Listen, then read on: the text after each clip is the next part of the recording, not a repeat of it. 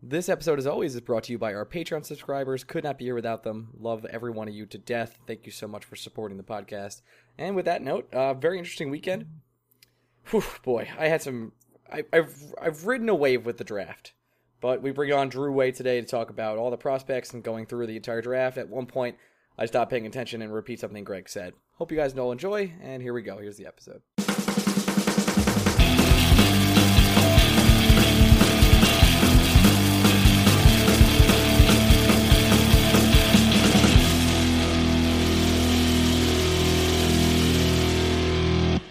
Hey, Blueshirts Breakaway fans, welcome to the week of the Blueshirts Breakaway. I am your host, Ryan Mead. I almost forgot my name. Greg, say hello. Uh, we also have Drew Way. Drew, What's up? what's up, man? We brought you on for a reason, and you know what that reason is? The draft happened. I know. I know Oh, what you're it? thinking. I, Wow, I, I didn't notice. you only wrote a lot of things for it and uh, prepared yourself and did a lot of research. What? There's so And much not- that happened, and but yet so Yeah. little. So I, I guess I want to start this by saying, uh, what was your instant reaction? Because Greg and I are going to go into our sort of night at the MSG draft party. Well, my instant reaction is all you on Twitter need to calm the fuck down. Whoa! Um, seriously, like, I mean, I, I'm going to go on a little bit of a rant here before we actually get into what I thought about the uh, the draft. uh huh. But uh, people ha- do this thing on Twitter a- and just in general where like they have their list or the guy they want, and then the Rangers go up and pick, and it's not that guy they want. And because it's not that guy they want, they immediately assume it was a fucking trash pick, and and, and it's just so stupid that that mentality. Um, I mean, this is why I published a piece all about draft tiers, trying to push on people this: hey, there's these large tiers of players that a lot are similarly ranked, and you know there might not be that big of an actual difference between, say, the eighth and the fifteenth guy or wherever. And especially after you get past the third round in the draft, it's like throwing darts at a dartboard for a lot of these teams. And so, just like it's hilarious to me watching these people just utterly lose their shit. Like, like they're reacting like they just found out Henrik Lundqvist just like died in a car accident Yeah, because it does feel like some that. kid they didn't hear of in the sixth round. And so I just like everyone just needs to relax and stop being a slave to your rankings. Like just understand that, you know, there are these tiers, there's these ranges. Yeah, there were some bad picks. There were some good picks too. And there was a lot of overreaction. And just everyone needs to chill out. Yeah, Well- I, I'd, I think uh, I don't remember a lot of. Wow, oh wow, my God. Greg, I had a voice are, are before you? we started Oh this my podcast. god, you sound like shit. I don't know what just happened. We were talking for ten minutes before we started recording, and I don't. I Oh, honestly no. don't know what's happened since then. Oh, no. Go go take a drink of water. Uh, no, I really. I'm just gonna power through this. I really have no idea what happened. Oh my god. We we were seriously talking for ten minutes before we started recording, I and know, now and this is now going you on. sound like you're going through puberty. Okay, uh, I'll talk for Greg while he he searches his voice real quick. Yeah, R.I.P. headphone users. My bad. I'll try and amplify that. Um, Uh, mm. so we were at the draft party, and we got we MSG held the whole big draft party. If you didn't hear, was at MSG, and you were able to go to like the Hulu Theater and and sit there and be sad with other Ranger fans. So once Wahlstrom was still on the board for us, along with Dobson, we sat there and said, "Wow, I can't believe we were going to get the guy we want." Wahlstrom was, and, and again, I want to reiterate to everyone out there that I know nothing at all. I, I think Wahlstrom's good because I've been told Wahlstrom's good. Have I watched a lot of tape? No. Did I watch his like nine year old tricks? Yeah, I did. They were pretty cool. Um, but the, Wahlstrom was the guy I had my heart set on, and then we took Karsov. Kar, I'm not gonna fuck this up. Karsov? Karsov. You fucked it up already. Kravtsov. Kravtsov. Kravtsov, yeah. Right on brand. So we took Kravtsov, and I was disappointed because it just felt like I was more sad because I knew the Islanders were, were gonna go Wall, uh, Wahlstrom Dobson immediately after us, and it was like a foregone conclusion, and I sat there and watched it happen, than I was about our pick. Um, they brought out Adam Graves afterwards to like try and, you know, make the crowd feel better. like immediately. They were like, Adam, what do you think of the pick? He was like, this is a guy, you know, I, we've been looking at for a long time. He was the guy we thought was the best player available, and we thought he could be a top three winger where we didn't feel that way about the other players. Now, that could be true or not. I'm not sure. I don't know anything. So again, that's why we brought you on, Drew. But that, he has a higher ceiling, right? He's a riskier pick. Uh, Greg, do you want to give your thoughts before I chime in here? Uh, I'll try. You're just going to have to deal with the voice, I yeah, think, at this yeah, this will be a good one. Um, I don't know if I vocalized it to Ryan. It sounds like I vocalized a lot of things this weekend. Yeah, you I, did. I kind of hope this was one of them. I think when the Rangers passed on Wahlstrom, I said Kravtsov is a good pick. As in Kravtsov, the individual in a vacuum, you, you can't be angry that he was your guy at nine. The thing that happened was we all wanted Wahlstrom. I think everyone in that theater wanted Wahlstrom. And the fact that he was on the board and not the selection made people hate the pick. But I don't think that's fair to Kravtsov at all. The thing that stings about this draft is not anything to me what the Rangers did. Uh, I think we're gonna we'll we'll talk a little bit about the goalie they took at 39, not necessarily just just the overreaction to that entire selection. In, in a again in a vacuum, if you just look at what the Rangers did in the first round, Kravtsov, Miller, and Lundkvist, that's a really good first round. That's pretty much as good of first round you could have hoped for before the draft started. The thing that sucks is the Islanders ended up getting two top 10 guys. And then the Devils took Ty Smith. eh. And Yeah, it- the, the Devils taking Ty Smith hurts a lot more than the Islanders taking Noah Dobson. I know George is probably listening to this right now, wanting to rip his earbuds out, but I like Ty Smith more than Noah Dobson. And the Devils getting Ty Smith at 17, that was like a kick in the nuts to me. yeah, it it I don't I think if you look at just what the Rangers did individually as a Ranger fan, I really don't think you we're going to argue about what they did in the second round, I'm sure. But as a whole, I don't think you could be that pissed off. Drafts after the first round are crapshoots. Drafts after the first 20 picks are crapshoots Yeah. in the NHL. The odds of anyone the Rangers took outside of the first round are 5% of any of them becoming an all star. And that goes for every player drafted after the first round. It's not just the Rangers pick. It's really hard to find talent outside the first round. It doesn't happen that often in the NHL. It's just it's just a fact of the game. It the Rangers they took a high impact forward who has top level experience already playing in the KHL. They took arguably one of the two players with the highest ceilings with their second pick that they traded up for. And I, I guess, for lack of a better term, they took a known quantity with their third pick, who again has been playing high level hockey in Europe. And we have a safe assumption that we know what he's going to be at the next level. I, I just, I don't know how you can look at that first round and be like, oh, this team fucking sucks. Fire Gorton. Gordie Howe. Gordie Yeah. Clark doesn't know what the fuck he's talking about. Like, fine, you be angry that the Rangers took 27 defensemen with the rest of their picks. It's fine. How many times in this podcast, Ryan, have you and I talked about the fact that a third line defenseman like Nick Holden is going to get $3 million this offseason? Uh, good amount. You know what I would rather have than a $3 million Nick Holden? Uh, a third pairing defenseman on his entry level contract. And the, if the Rangers have to stack up their system by making 10 defensive picks in one draft to guarantee that one of those 10 will definitely be a third pairing defenseman to save $3 million they can spend elsewhere, do it every time. Yeah. So my turn now. Um, what I'll say first is that you know I, I agree with you wholeheartedly on Kravtsov. Um, he arguably has as high of a ceiling, if not a little bit higher than Wahlstrom. Now, I had Wahlstrom ranked fourth overall in my ranks, so I'm not going to sit here and act like I was happy they took Kravtsov over uh, Wahlstrom. But what I tweeted out right afterwards was like, "Am I disappointed they passed on Wahlstrom? Of course." But that doesn't mean that this is a bad pick. It's actually quite a good pick. I was talking with Tobias Patterson, you know, friend of the podcast, and, and someone else on Twitter about a week ago, and we were going through like different machinations of how this draft could go. And we both agreed that, you know, if the guys we really like are gone by the time nine's up, Kravtsov is a perfect pick at nine. You know, Tobias really wanted Bokk first at nine. He's a huge Bokk fan. That one I wasn't quite on board with, but I, we both agreed that Kravtsov is a guy that would be a perfect, you know, high upside flyer swing at number nine if all the guys we really wanted were gone. So what happens? One of the guys we really wanted was still there at nine in Wahlstrom. So everyone was disappointed. But just because you're disappointed they passed on your guy, again, doesn't mean Kravtsov is a bad pick. Um, with the rest of the first round, I liked it quite a bit. Um, you know, I kind of hockey stat miner did this thing. Hey, everyone, give me your draft grades. I said I gave the first round a B plus. but with the caveat of I would have given it an A if they sat at 26 and took Ke- K'Andre Miller at 26. I understand the rumor was the Maple Leafs wanted them, so they had to jump in front of them.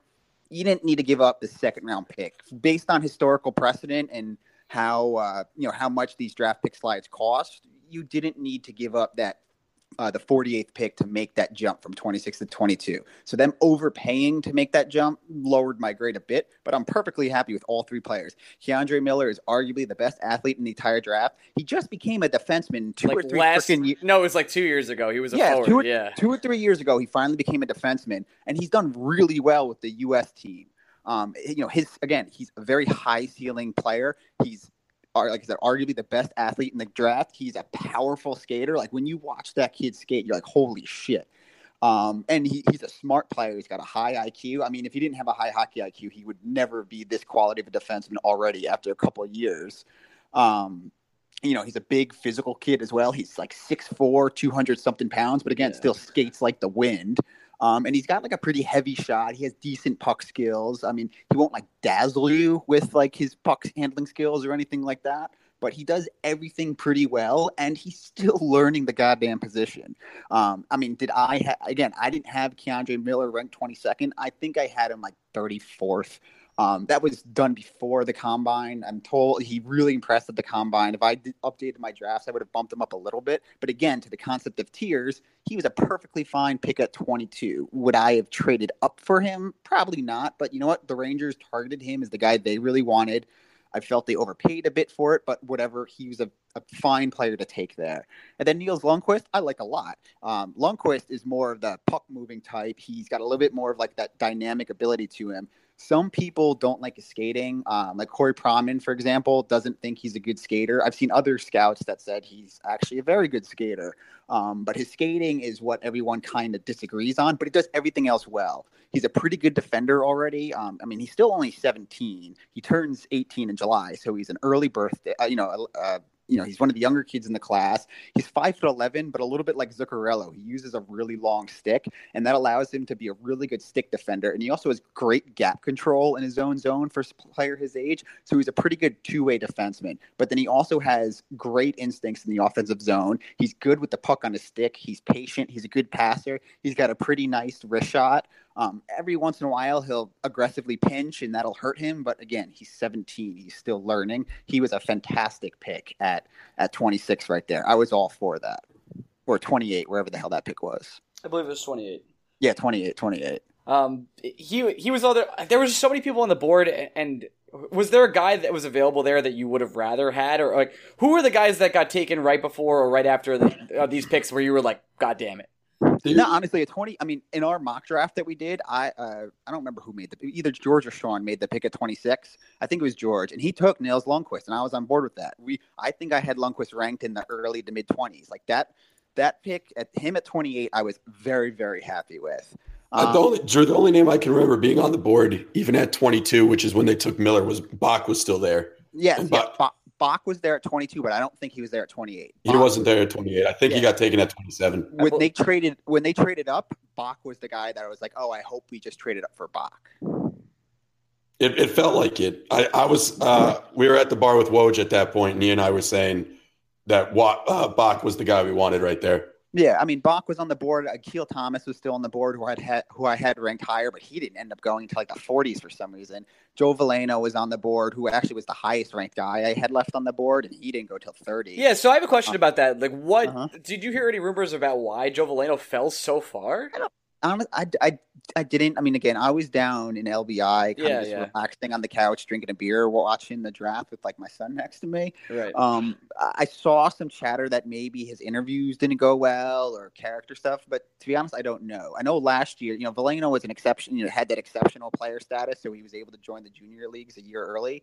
Last year, he was actually having a pretty shit season, but then he got traded halfway through the year and then was amazing the second half of the year. So maybe there's like a work ethic thing. Teams are afraid that, you know, because he was on a shit team, he wasn't doing well. So it's, you know, uh, you know, doesn't have the work ethic or the mentality that some teams are looking for. Probably some stupid ass old grumpy white man thing like that.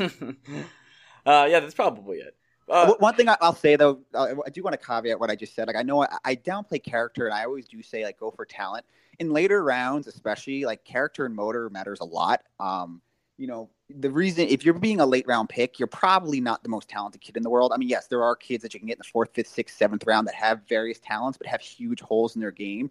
Character and work ethic matter a lot in those late rounds because that's how you go from a late round pick to like a bona fide NHL player. Like Jesper Fast, for example, didn't go from a late round pick to an NHL player just because he was purely talented. He did it because he worked his ass off and worked harder than everyone else around him for years. And and that kind of stuff, in my opinion, matters a lot more towards the end of the draft than the beginning because you know it's really fucking hard to make the NHL. And if you do have someone who is lazy, like you better have a coach that can somehow kick his ass in gear because there are very few players in this world that can make the NHL on just raw talent alone. I, I think well when you're talking about character itself, and I know you said the character in the first round isn't as as big of a factor, but I, I watched me. I watched I watched Miller's interview, and that guy has like captain written all over him. Oh, the kid's a, a, and he's just a great personality, and that's one thing I love. Like I'm so sick of all these boring ass Sidney Crosby types. Like, Man, you know, um, yeah, you know, we had a good game, and uh, like, shut up already. Like, and I know it's not always the players' faults. The PR staffs clamp down like crazy. The coaches are old grumpy white dudes who don't want their players, you know, having a personality. So it's I can't blame it all on the players. The NHL's terrible at marketing, but like it's always so refreshing when you see a kid that actually has a personality. K'Andre, Speaking- he seems like he's like 25. Uh, since we're Ryan and I were at the draft party, you know who's got a shit ton of personality? Lias Andersson. Oh, that yeah. doesn't surprise me at all. guy's got charisma coming out of his asshole. Absolutely does. Uh, and and He made, he made a joke about not throwing his gold medal into the, the stands because he won it at the World Cup or uh, the The World Championships. Yeah. yeah. It was probably the probably the funniest thing he said the entire day. And- Anyone said the entire day. and even Heedle was like, you know, we uh, going forward we have Lias as a leader. I was like, oh, oh wow. Yeah, yeah, and uh, just my heart broke for Ryan Lindgren. That is, he, I, I don't think he's blessed with intellectual uh, ability. Lindgren's an idiot. Yeah, he seemed like an idiot. the, uh, the English, the English language was challenging to him. Brett Howden and, though. he Brett, was, and he's Minnesotan. Brett Howden looks like a young Justin Timberlake. Oh no! Yeah. One look at Brett Howden made me say we could trade Brady Skjei for anything because we got ourselves a new. Uh, we got we got ourselves a new uh, Prince Charming, just Nice. waiting, ready to go. He's he's a good looking dude. But yeah, it was I'm cool like- that they brought those guys out. Nice. Um, do you guys have any other thoughts you wanted to get out about the first round? Like I said, I I was happy with the first round. Did they overpay to move up? Sure. Was it disappointing that we passed on Wahlstrom? Sure. But when you just look at the players in the vacuum, like Greg said, that was a very, very good first round. Uh, yeah, the, the thing that I I was telling uh, people that we were sitting with that I would have loved to trade up to six to get Zadina because he was still there, but I think the Redskins, the, Re- the Red Wings hung up, bro. They hung up immediately. yeah, the Red, the Red Wings were fucking thrilled that Zadina was still on the board at six, and unless the Rangers were trading all three first round picks, they weren't going to do it, and even then, they still might not do it. Oh, and one other tiny little rant. Enough with this bullshit. Um, oh, this is what happens when you get an analytics guy to run a team. Every time Arizona does something stupid, they people use it as an excuse to make fun of ana- analytics with Chayka. If Chayka was using analytics to make that pick, Barrett fucking Hayton wasn't the pick at five. So enough with this this shit already with throwing analytics in everyone's face every time Arizona does something silly. No, Arizona, Arizona, very Arizona and the Canadiens both drafted for need, and that's why they deserve to be uh be shit on. If any, if anything, it was analytics that gave the Rangers more reason to draft Kravtsov more than anything else. I just looking at that guy, what he does in Russia, you could go beyond the numbers there and really figure something out. You you want to hear something kind of funny? Yes. Kotkaniemi, prob well, I don't know if I could say probably, but it's probably like a 50-50 chance that he's not even a center. He doesn't play center in Liiga in the Finnish Pro League. He Uh, plays he, only, he only did it in what international competition. and and not even in the juniors, yeah. But when he was when he played with, I think he played a bit with the internationals with the older guys in Finland, and then he was on the wing again. I mean, I know obviously with you younger you'll be on the wing, but it's I everyone keeps insisting he's a center. I'm like, you know, he hasn't played that much center in the last year. It's okay. You're talking about an organization that couldn't figure out Alex Galchenyuk. I, I don't know if they exactly know what the fuck they're doing. Um, yeah, seriously. And it was a it was a Canadiens writer who said the biggest reach in the first round was the Rangers passing on Wahlstrom, and I immediately retweeted him just saying, "You're, you're going to do this to me while ha- Hayton wins fifth overall." That's that's cool. I saw you say that. Um, yeah. Do, do, do you guys have any questions about the guy, like the guys we took in the first round or anything like that? No, or- I just want to state that like I, I was upset about Wahlstrom. Still don't know, but if Wahlstrom and, and, and Dobson end up being these these world beaters for the Islanders, that's the worst case scenario for for us as a Ranger fan going forward. Yes, we shouldn't be worrying about other teams in the Metro, but if both these guys just turn out to be all star players, which you know there's a good chance they are, a chance there's not. That's fine. We're gonna hear about it for the rest of the next 15 years they're playing. You know what? Sure, but on the other hand, if Kravtsov does some of these things that you see him do in the KHL for the Rangers, um, then no one will hear shit. The kid, when you watch him play, uh, and I've actually watched a good amount of him recently, um, and not just like YouTube highlights and stuff. He kind of reminds you a little bit of a hybrid between Jamie Benn and Vladimir Tarasenko. That's Uh, a nice He- hybrid. he- I mean, I'm, yeah. Again, I'm not saying that's what he'll become. I just that's what his style reminds me of. He's a big kid. He's powerful. Um, he's still got to put on some weight. He's on the thinner side now. Whereas conversely, the the knock on Wahlstrom is some think he's too heavy, too like chunky, and that he needs to get in better shape. Um, and because of that, that led to people questioning his work ethic and stuff, which I think is unfair. But that is an issue that some teams had with Wahlstrom. But back to Kravtsov, yeah, like I mean, the kid, he's like 6'2", I think he's like one eighty five or something, but he's got a solid frame. He can pretty easily probably put on some muscle once he starts working out more. Um, but he's got dynamic ability. He's a great puck handler. His wrist shot is actually fantastic. He probably has one of the best releases in the entire of anyone in the draft. Um, you know, when you watch Tarasenko and like when he shoots that wrister of his, the puck just jumps off his stick. That's kind of what what Kravtsov has. He has the abil- ability to like dangle around a player and then just fire off that wrister like it's nothing. And he actually has some good amount of weight behind the wrister as well. Um, he's pretty good defensively. Also, his KHL team used him on the penalty kill. Um, he's got, you know, he's pretty good at stick checking. He's got pretty good gap awareness. One on one, sometimes he gets beat, but again, I mean, he's a kid and playing in a pro league. Obviously, that's going to happen. But he's got all the tools to be a, a two way player with dynamic offensive ability. He's still raw though. Like his knock is he's still raw. He needs at least a year still to refine his game before he really can play in the NHL. Um, but as far as just pure upside is concerned, uh, I mean, this kid's got it. Uh, you know, just as much, if not more, than a lot of the players that went in the similar range there. He's pretty much two years away from being in the NHL, right?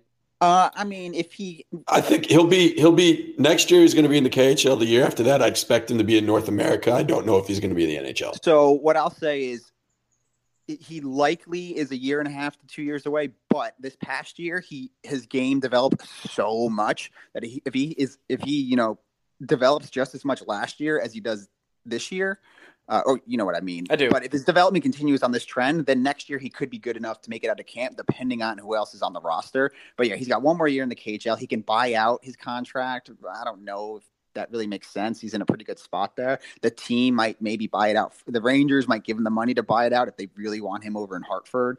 But um, you know, he, he's probably not making the team this year. But if his development continues next year, at least halfway through next year, I could see him up with the big club. But but people should be excited about him. He he is really like everyone talks about. You want a dynamic player and this and that. He does have that dynamic ability and also has the tools to be a good defensive player. Well, I guess. Oh, go on, Greg. Sorry. Well, no, I was just going to say to piggyback off that, I'm gonna I'm gonna do uh, what you usually do, Ryan. Mm. We got three things we still need to talk about. We got to talk about the 39th overall pick. We got to talk about trades or lack thereof, and then we got to talk about the ultimate smokescreen that Ilya Kovalchuk has put up. No, no. Okay, But let, let's let's do it in that order because 39 deserves its own. its own section. Yeah. All right. Well, let's talk about that first. So at, at, at 39, the Rangers drafted. I'm going to fuck this up. Olaf Limbaum. I, I, I think you got that one a lot closer than you did Krasov, even though we practiced that one before the podcast. That's started. probably true. Uh, and it's weird because we're pretty stacked at goalie. Uh, you know, with Igor and a few others, uh, is sitting in the pipeline. And we, this guy was ranked lower than most other, well, some other goalies, but Jeff Gorton said in an interview that he had, they had him far and away ranked as the best goalie, and you know, goalies have trade value or whatever. That's pretty much, uh, somewhat of a quote, what I just read. But I, I just don't, I, I, it was a very strange pick to pick a goalie this high when, especially they're usually crapshoots, and we had goalies pretty much in, in spades already in the system. Uh, Drew, you want me to go first? Yeah, go for it. So here's here's there's I guess a good news and bad news kind of situation to look at this, right? The good news is it's clear that the Rangers had a list, and at 39 they stuck to that list, and it didn't matter um, if there were, say, for example, obviously they ranked Lindbom higher than they did Akil Thomas, who I think is the name people were saying the Rangers should have taken at 39 because he was sitting there. Was Bergen still sitting there too? Drew, do you remember? Uh, no, I, I don't believe Bergen. I think, I think Bergen, went, went like 37 and 38. Okay. Bergen was the guy I really wanted at 39. And then when I saw we didn't get him, I just assumed that he was taken before, but I didn't actually do the research to check. Um, the Rangers must have put Lindbom higher on their list than they did Thomas. So they never really thought Thomas was ever going to be there at 39. But if they did, they were still, they stuck to their list. And I, I applaud them for that because it's real easy to deviate from your plan, especially on draft day. But we also have to remember the Rangers had already bagged three draft picks before they went for the goalie. So is it, it, the Rangers have not had a lot of success taking goalies high in drafts. I mean, let's go back to Al Montoya. It didn't end out well for the Rangers. Brandon Halverson hasn't turned into anything, and they took him in the second round. The list goes on and on. But I think people lost sight of the fact that the Rangers bagged three picks already. And the general consensus is the three picks the Rangers bagged were all good selections. So it doesn't really bother me that the Rangers simply stuck to the script and went with the highest player rated on their board. It's weird that it's a goalie, but one takes goalies a long time to develop. No goalie develops overnight. It's very rare for a goalie to debut in the NHL before the age of what, 21? I can't remember the last goalie that did. Um, even Matt Murray, I think, was around for a bit before he took over in Pittsburgh, and even then, it was a surprise he was so good so quick. So I don't, I don't mind having a lot of goalies in your system because, you know what I do mind? I mind again. This goes back to, I feel like we have to remember what the free agent market is like in the NHL. I don't want to pay big money for backup goalies. If I can just continue to have a run of backup goalies coming through my farm system, things are great. And if if the Rangers took a center or a defenseman or a winger at 39 overall, all I would want that guy to be is a roster player. I wouldn't expect him to be an all-star. I wouldn't expect him to be a top 6 forward. I'd expect some upside for him to possibly be more than he could be. But at 39, I think you're still just hoping for a roster player. And you know whose opinion matters more than all three of ours combined? Benoit Allaire. No, Benoit Allaire. His opinion fucking matters. I still say nobody's, but okay. if Benoit Allaire says I like that guy, I can work with that guy, give him him. Give him the guy. Yeah, you know what, I, Greg, I agree with everything you said, but I, but I still think it's a bad pick. Um, oh, right. Um, again, I, I, get it. I get it. I just don't yeah. think people.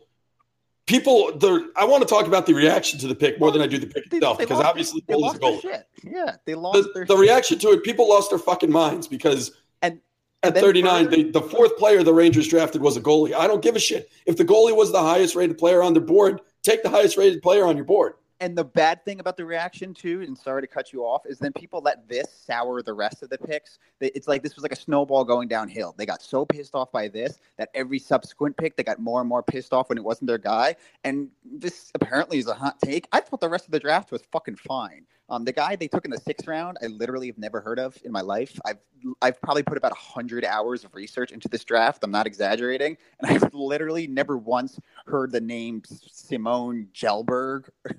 um, but other than that, like I actually every other pick they made, there is merit to. Um, but everyone just completely lost their shit at 39 and never recovered. And it just was hilarious me sitting there on Twitter watching people freaking out over and over and over again. It, it was quite entertaining. Yeah, I, I'm I'm trying to think of what I would compare it to in other sports. It would I I honestly don't know. I don't know if like the reaction. I I've never seen anything like that reaction before. You would think that the Rangers took this guy at ninth overall.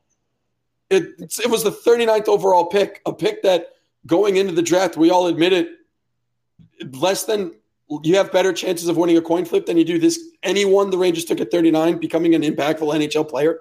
So everybody lost perspective. And it was the thing was it also became very easy to joke about.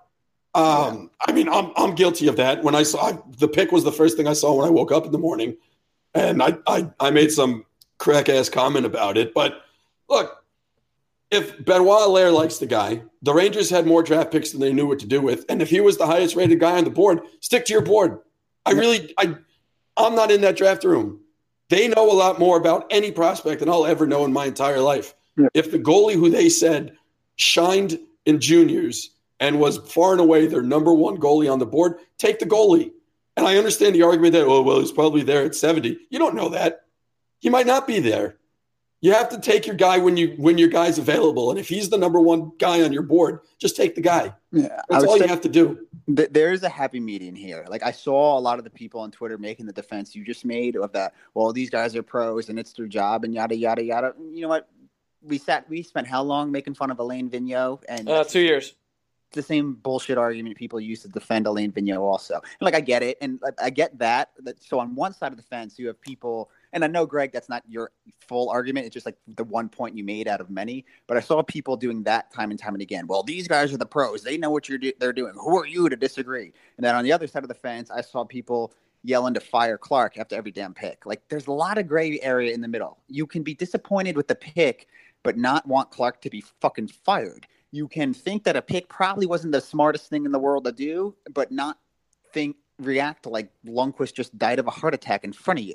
Yeah. There, The- there's the- all this gray area there. And the awkward thing is, the last time I remember being really angry at a Rangers draft pick was when the Rangers didn't take the best player available and they went for need over that. And it was McIlrath when you had guys like who's uh Kuznetsov Kuznetsov and and Tarasenko Tarasenko. both sitting there, and even Cam Fowler, honestly, just sitting there. Like three guys that were clearly better than McIlrath were almost unanimously considered better than McIlrath, but McIlrath just fit a type that the Rangers thought they needed in that exact moment and it didn't obviously it didn't work out and it's really backfired in the Rangers face and you got a lot of what ifs there if the Rangers just make any of those three picks as opposed to McIlrath. Ugh, Um, the Tarasenko thing is like the worst. Uh, There are a lot of smart people that have made the argument that it's more unforgivable the Rangers passed on Fowler because they needed a defenseman desperately, and Fowler did a lot more things that McIlrath didn't. But the Rangers thought they needed a, a body, a big defensive body, and that's why they went McIlrath over Fowler. We're not here to argue that. I'm not saying that everything Clark has done as Rangers scouting director has been smart. I'm also saying that he's made smart decisions before. So if he if he says the best player available on his board was a goalie coach was a goalie who your all-world goalie coach says is clearly the number one goalie prospect in this draft, and you've already banked three draft picks in the first round, all of which have significant upside, take your swing, Brad. That's fine. It's not if if Lindbom was the second player the Rangers took off their board, I think I would be furious. But he was the fourth player they took off their board. The reason why the Rangers accumulated so many of these draft picks, I clearly was not to include them in trades, which we're going to talk about next. Yeah. It was it was to get as many guys on their board as possible. And the fourth guy on their board was a goalie from Sweden that their goalie coach loves. Fine. That's that's fine by me. Because if you if if you get four of your top players on your draft board by the second round, to me that's a pretty fucking good draft. Especially when you get a high-end scoring winger and two potentially impact defensemen. So take your take your swing on the goalie in the second round. It does not bother me in the slightest. It bothers Yeah. me. It still bothers me, and I, it just it's mostly because I just think there maybe there's other talent. But again, I don't know. I, I'll I just don't say know. this: you, you- I agree with everything you said, Greg. I'm still giving them an F for the second round. Like, Sure, sure. Yeah. I'm not, again, that's fine. I, I'm not dying on the hill that the Rangers made the smart decision. I'm just I'm trying to understand the Rangers' mindset, and to me, there is a logical progression to what the Rangers did in the second round. I I personally would have loved to Akil Thomas. That was a first round talent sitting there at 39, and he wasn't the only one. Um, Jake Wise was. Jake Wise was on. Jake Wise. Oh, God. Correct me if I'm wrong. Did the Rangers pass on Wise again? Though um, I don't remember where he exactly he went. I just know Chicago got Jake Wise and Niklas Nordgren in the third round, and that maybe die a little bit inside because I think had- I, think had- both Wise and Nordgren went after the Rangers pick in the second third round. Uh, that's disappointing. I by the time the third round pick came around, I was kind of out and about and walk around LBI and just sort of following loosely on Twitter. But uh, I just I remember seeing that Chicago took Wise, and then they went No, I'm pretty sure Wise went like a pick or two before the Rangers. They And- I, and- and Nordgren's the guy they traded back up for. Yeah, yeah. Then they traded back up for him, and I was just like, I had both those guys ranked in my top forty. Good for Chicago for netting him the third. Um, listen, I just want to before we move to the trade thing, I just want to make people feel a little bit better about some of the other picks that people freaked out about, but I actually liked quite a bit. You cool with that? Yeah, that's what you're here for. All right. So uh, the kid that they took um, in uh, the third round, uh, Jacob. Uh, Jacob, I want to pronounce this right. Oh, uh, Ragnarsson. Uh, yeah, Ragnarsson. That's it. I keep wanting to say Ragnarok, but obviously that's it. Yeah, Ragnarsson. No, Jacob I- he, he was responsible. He was responsible for my best draft day joke. So I really appreciate that guy. Yeah, um, he's actually pretty good. Um, like Canucks Army is one of my favorite resources for draft research. They had him ranked 56th, um, or 55th, sorry. And I had him like you know when I released two rounds of ranks, I had Ragnarsson around 70 75 range and he was picked at 70 like people saying he was this huge reach like i'm sorry i just really disagree with you. This is a kid who uh, you know he, he he's a pretty good player overall. Um he's a left-handed defender. Um he didn't put up a whole bunch of points and so that kind of helped him fall down the ranks a bit but he's got all the tools to be a good two-way defenseman. Like in the defensive zone like he's really active uh, with the with the stick on the puck. He's willing to you know knock someone on their ass when he's when they needs to. Um you know he's he's a good skater. He's actually got a tricky wrist shot. Um he, he really does have the two-way skill set and an underrated offensive game that you look for in like defense, but especially in this round. Like people, I, I saw, um, you know, a lot of people I respect, like Joe Fortunato made a comment like we didn't take any like upside swings later. Like this kid ha- has plenty of upside. I'm sorry, like if you think that this was like a a terrible pick, like I don't want to say you're fucking wrong because, like I said, at this area of the draft, it's almost like throwing darts against a dartboard. But there is a lot of evidence to suggest that this was a perfectly fine pick at 70 and one that I liked quite a bit. Um, other ones I just wanted to quickly hit on that kid Riley Hughes that they took in the seventh round. I don't know that much about him. I know he's again one of the he's a, one of the younger kids in the class. They traded back up in the seventh round to get him. Um, I know he's a little bit bigger. He's like 6'1", one, I I think like 180, something like that. I, I saw him ranked uh, like around like 110, 115, 120 in some of the rankings. I think uh, hockeyprospect.com was the one that had him at like 115 or so. To get that kid at the end of the seventh round, like that's fantastic. And Corey Pronman, even the second that pick was made, Corey Pronman, who's like the king of overrating dynamic ability and upside, chimed in was like, "Yeah, this kid was one of my favorite sleepers. That was a great pick by the Rangers."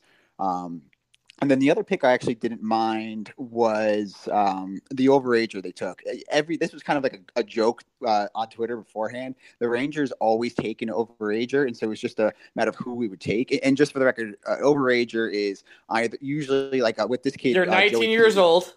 or older. Well, or older. and what happens is Wait, that was that was a joke, really? well, no, there's like, but no, but sometimes they're older. Like the kid Mascherin or whatever from Florida. It's you know he was drafted a few years back, didn't sign his ELC and went back into the draft. But with Keane, he was passed over last year. He had a terrible draft eligibility season, but this year he was really good. He actually, you could make the argument that he was Team USA's best defenseman on their uh, on the the 2016 U18 team. Um, and then he had a shit year last year, but then he was great again this year. Um, and I thought he was a pretty good pick. I mean, some people are saying they probably took him a little bit earlier than they needed to, maybe. But again, like you're in the fourth round, like the tiers of players here, like some teams will have a guy ranked 70th, 80th, and another team might have that same person not even in their top 200. So, like, enough of this bullshit. Like, if you're taking a kid in the fourth round that you think will be an NHL player, just take him. Who gives a shit if you have him at the fourth or fifth round grade? Um, but this kid, he's a when you watch him play, like he's a really fluid skater. Like he's got that ability where some players, when you watch him skate, it looks like they just put no effort at all and fly up the ice. That's this kid. He's also has really good vision and is a pretty good passer. Um, and he's decent in his own zone. It's again a kid that I think has all the tools to have some decent upside. And I, I disagree with anyone that thinks this was like a safe pick. I think this was a pick that will have a better chance of making the NHL than most. At this area of the draft, overagers, I believe, have a slightly better percentage of making the NHL than like a flyer on a you know a normal age kid. But um, you know, this kid has some upside too. He has some talent. He just had an awful year last year, and which you know killed his stock. Um, so again, like I, I, think our second round is awful. I we didn't need to trade that second round pick to move from 26 to 22, and the pick we made at 39, uh, you know, we are. I'm not bringing that up again. We already spoke about. But the rest of the draft, I thought was fine, and people were really overreacting to the rest of it. If you take out the second round, I'd give day two like a grade of a B. Like I thought it was fine, but when you of course includes the second round, the most important round on day two, then yeah, I think I said my day two grade is like a C or C minus. Yeah, and another thing I just want to point out again about just going back to taking the best player on your board. I don't care that the Rangers went on a defensive run. If when every pick came up, the best player on the Rangers board was a defender, just take the defender. Don't take a winger just for the sake of taking a winger in the fourth round. And here, this will probably transition. One guy on your board. This can probably transition us to the next part.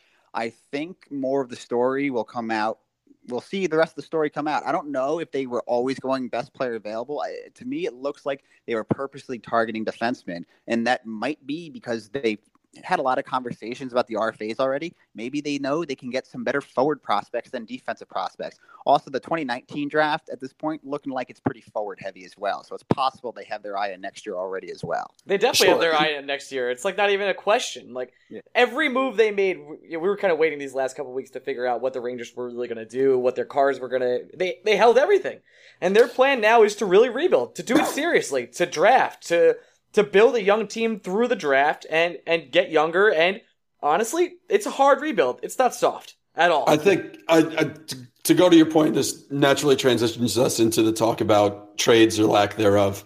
Uh, I think one thing we never took into consideration with all the trades we've been hypothesizing that include the Rangers, there's there's a, there's a the faucet hasn't been turned on yet.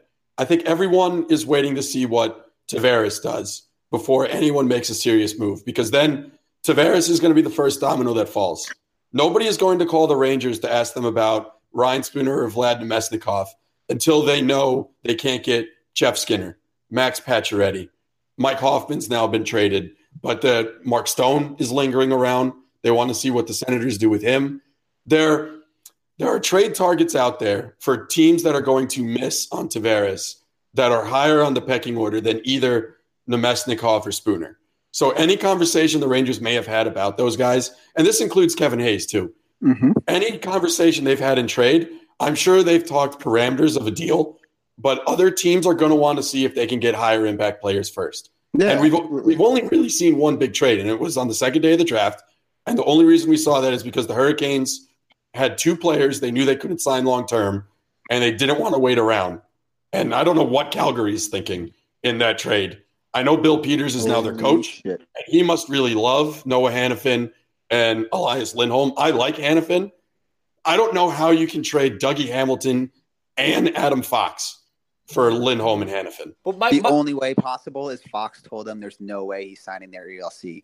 It, short of that, this is like an abject disaster of a trade, and no one can fucking convince my mind otherwise. No, but even even then, Drew, you don't have to put Fox in that trade. I agree. You can put Fox in a different trade. Oh, 100% agree. I'm just saying that's the only reason how this is. If Fox told them I'm not signing, this is still a bad trade, but it's not like an abject fucking disaster. There are people, and the crazy thing to me, Ryan, before you jump in, there are people saying this is a horrendous trade for Cal uh, for Carolina.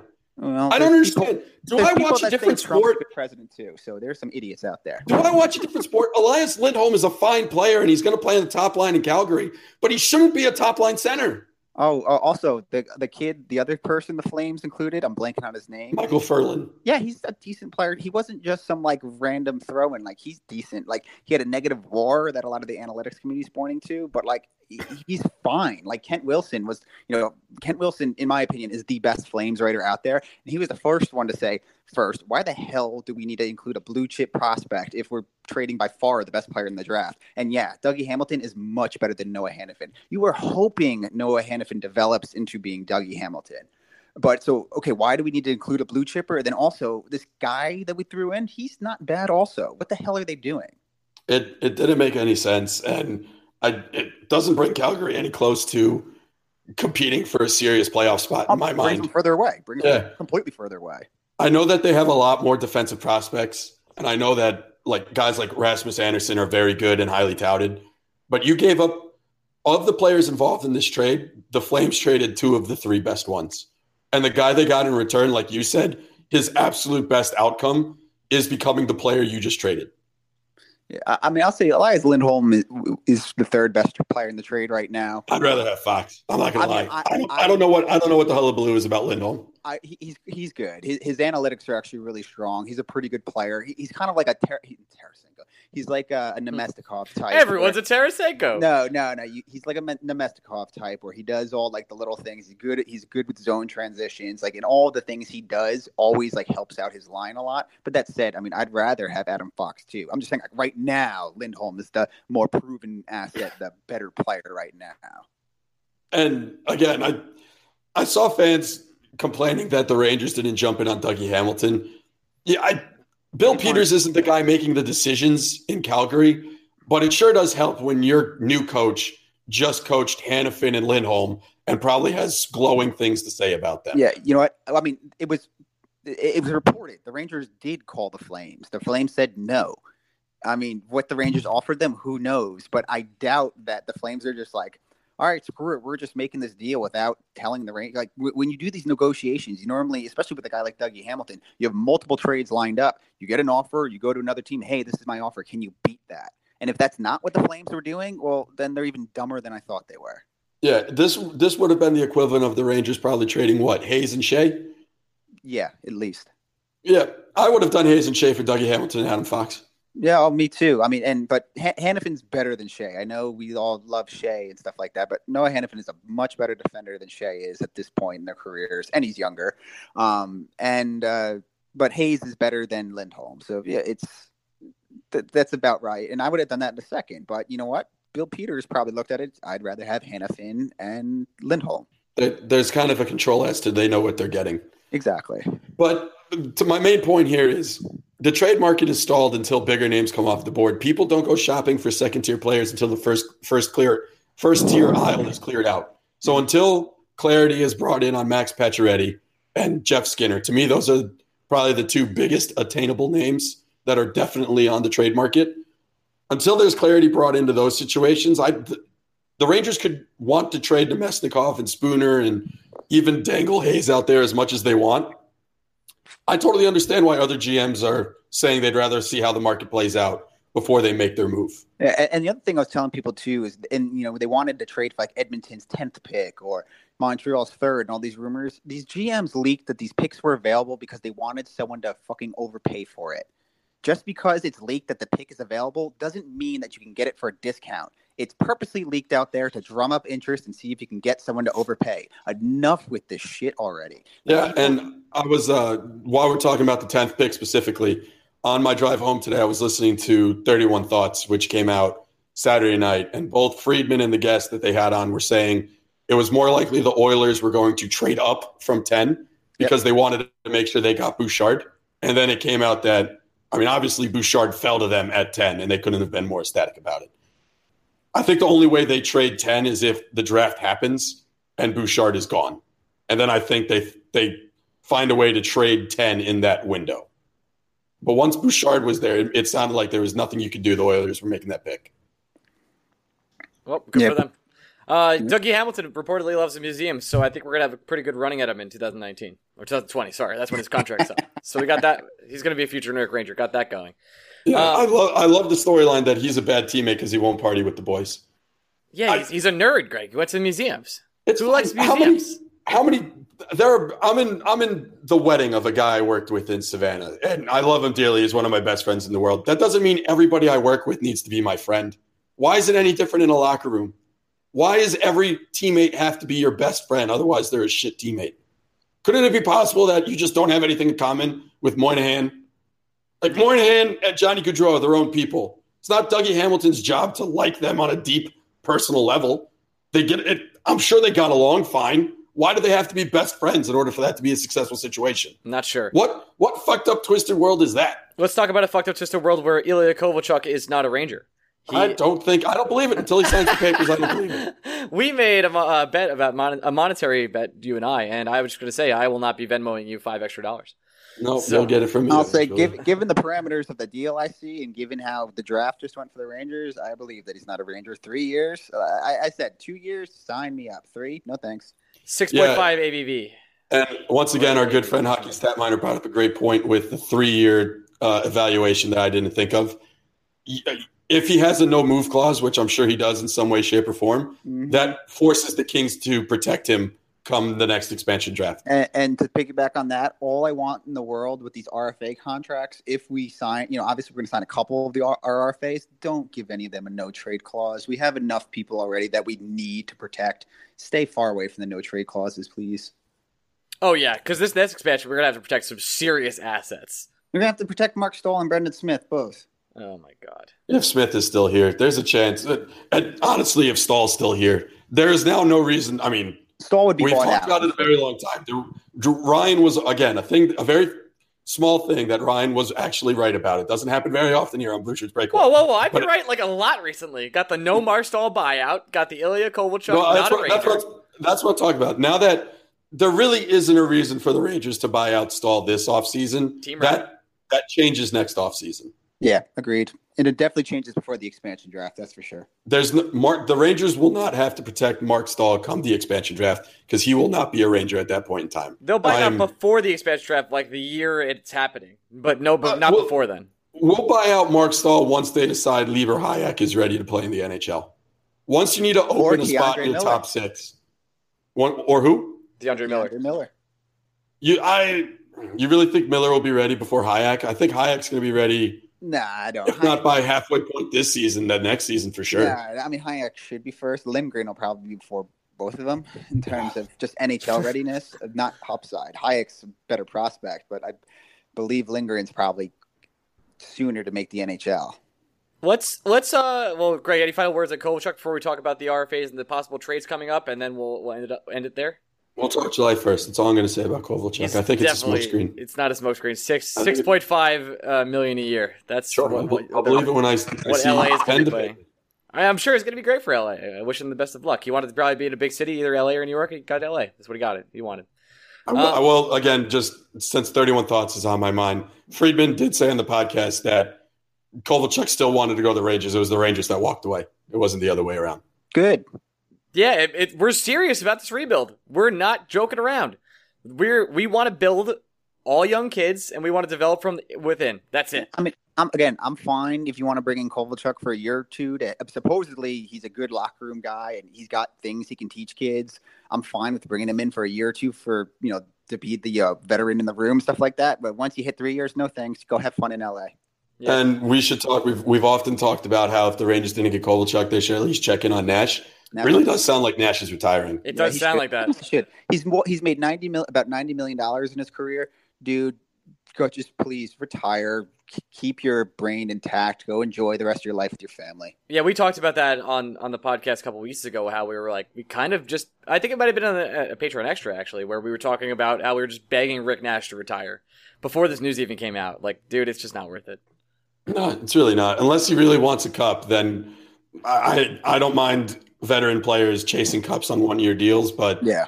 Rick Nash has always sounded like a proper family man who Mhm. kind of just wants to stay at home and be a good dad to his kids. And uh, the best way he could be a dad is to make sure he has uh, cognitive abilities beyond the age of 50. Yeah, absolutely. And anyone that blames him for wanting to retire, go take a long walk off a short pier. Yeah, no, fuck. I'll, I'll, I'll go one step further. Go fuck yourself. Rick, Rick, Rick Nash has done more in his playing career than either of us will ever do in our lives. And that man has made his money. He deserved his money. He doesn't need serious long term brain damage in order to prove a point to NYC, the sh- shit face, or anything like that. Um, last thoughts before we get the hell out of here. Namestnikov and Spooner, they didn't get dealt at the draft. Uh, are we going to deal them before free agency when teams actually find their needs and miss out on their guys, or what are I we feel like- projecting there? Didn't we just talk about this? Did I miss Yeah, it? it- it's what Greg said. There's bigger names on the. There are bigger dominoes that need. to Oh fall yes, yes. Bigger dominoes diamonds need to fall. Yes, yes. Yeah, I, I, I- we didn't say the exact names. My bad. And honestly, I, the am pretty 2019 sure I said draft, Namestnikov and Spooner the entire time there, buddy. Thanks for not listening to this podcast at all. I totally didn't listen. Thanks. yeah, It's and, unbelievable. and they might they might get him for 2019 picks. They might for forward uh, prospects, things like that. There, there's all sorts of possibilities. But my guess is that the, all the run on all the D was more. I mean, obviously they went with the best defensemen they had available, but I think they purposely targeted a lot of defensemen. Whether it's because for next year's draft, or they think they can get a forward prospect, or what Greg said, and they just want to load up on defense for trade bait later down the line or whatever. I think that was purposeful, and we should hopefully see why in the next couple of weeks or months. I will say it is notice, notable that in uh, Brooks's article today, the one agent the Rangers haven't talked to yet about contract parameters is Ryan Spooner's agent. I don't know if that's because the Rangers know it'll only take a one year deal to get him signed, or if they wanted to have a better understanding of what Namestnikov is looking for before they really consider trading him. I, it, I just I found it interesting that Spooner is the last guy on Gorton's list, and uh, just to go one one step further, um, I don't remember why I wanted to take one step further. It'll come to me eventually. I'm not really worried about it. All right. Well, Go- Gorton said in general, you know, they felt good all about the draft. He feels good about all the players he's talked to so far, with like you said, with the exception of Spooner. I Uh, remember what I want to say. Go ahead. Um, the the names that have been traded so far this offseason, Mike Hoffman, Elias Lindholm, Noah Hanifin, Dougie Hamilton, for various reasons, those were guys that GMs felt like they had to trade. Mike Hoffman for obvious reasons in, in Ottawa. Um, Hanifin and Lindholm, the Hurricanes talked about long term extensions with them. They said they didn't want them, so they got tried to get them out of there as fast as they, they could. And Hamilton, for whatever misguided reason, the Flames must have viewed him as some kind of locker room problem. So there hasn't been a trade yet that involves. Uh, I, I guess the Grubauer trade's the one exception, but even that, the Capitals knew they had to trade Grubauer at some point this offseason, and they were chomping at the bits to get Brooks Orpik's contract off Yeah. their books. They were able Um, to get a second round pick while still unloading or picks, so they took okay deal. That's that was a really good deal for the Capitals, and it almost guarantees them that John Carlson's going back to Washington, Yep. which also is fine.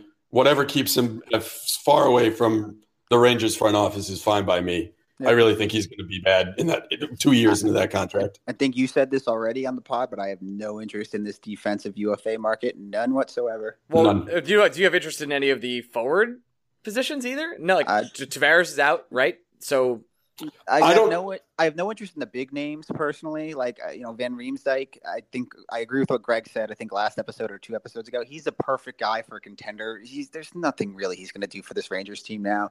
But what I do think they could do is I think there's some of like the mid tier guys that they maybe can maybe overpay a bit on a one year deal and then go and trade them at the deadline, retain some of the salary. That's what I'm talking like, about. Yeah. Well, yeah, do like a do do a Thomas Vanek who gets traded at the deadline every year. Sign him to a one year deal Yeah. for four million dollars. Eat at least two million of that, and then trade him at the deadline to someone that all of a sudden needs scoring and realizes they could have just signed well, Vanek as we, we mentioned Rick Yeah. Nash and, and his retirement, but Grabner. Uh, we also, uh, sorry, Gorton also talked about possibly bringing Grabner back even short term. So. Uh, I don't know if Grabner will do that. I again, I don't know what, what you guys think Grabner's free agent market is right now, uh, if there is any for him. But would he do Um, another one year here? Maybe. If if the Rangers go to Grabner early and say, "Hey, here's what we can offer you," I bet they can get him. Uh, it makes the most sense for Grabner to wait for the higher end guys to sign, and again, like with the Namestnikovs and the Spooners, if Grabner waits for someone to miss on Van Re- Oh, Greg, you're becoming a robot. You're a robot, Greg. Drew, you still there? I don't know. Drew, are you still there, buddy? Yeah, I'm still here. Okay. Was Greg a robot for you also? Yep. Okay. Are you sure that's me being a robot? My voice sounds fucking terrible. It was Well, I fr- just it, it cut out completely. It, it cut out completely. But Oh, I, I, I was just saying, Grabner, like Namestnikov and Spooner, just wait for the higher tier guys to sign, and then someone will be like, "Shit, well, we need someone," and there's Michael Grabner. Yep, I agree. all right, Drew. Thanks so much for coming on, bud. Um, Thank you for having me as always. of course, uh, it's a pleasure. Drew is the managing editor slash total runner of BlueShirtsBreakaway.com. He's a prospect expert and a good friend. Drew, what do you want to plug? Again, if you aren't following me on Twitter yet, I'm at D R E W S underscore way at Drew's Way on Twitter. And uh, keep an eye out on the site. Uh, Tuesday or Wednesday, George, Sean, and I are going to be posting our recap piece on the draft. Awesome, man. Uh, Greg, anything you want to talk about before we go?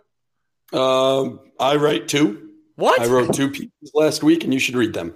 Yeah, Uh, no, the, the VZ piece in particular was really good. I'm left, Oh, we, should, we should probably talk about VZ a little bit, or I guess we could do that on Patreon. Yeah, do, I, I got to go get dinner for the wife and kid. Yeah, now, we'll so- we'll do it on we'll do it on Patreon.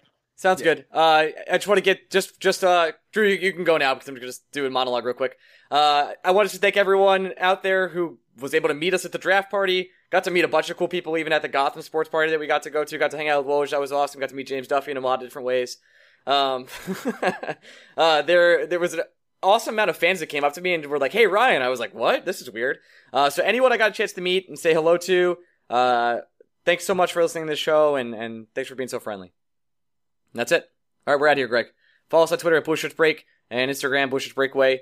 Feel free to slide into our DM, DMs at any single point in time. We'll always respond for the most part. If we don't respond right away, I promise we will. All right, I love you guys. We'll talk soon. Bye bye.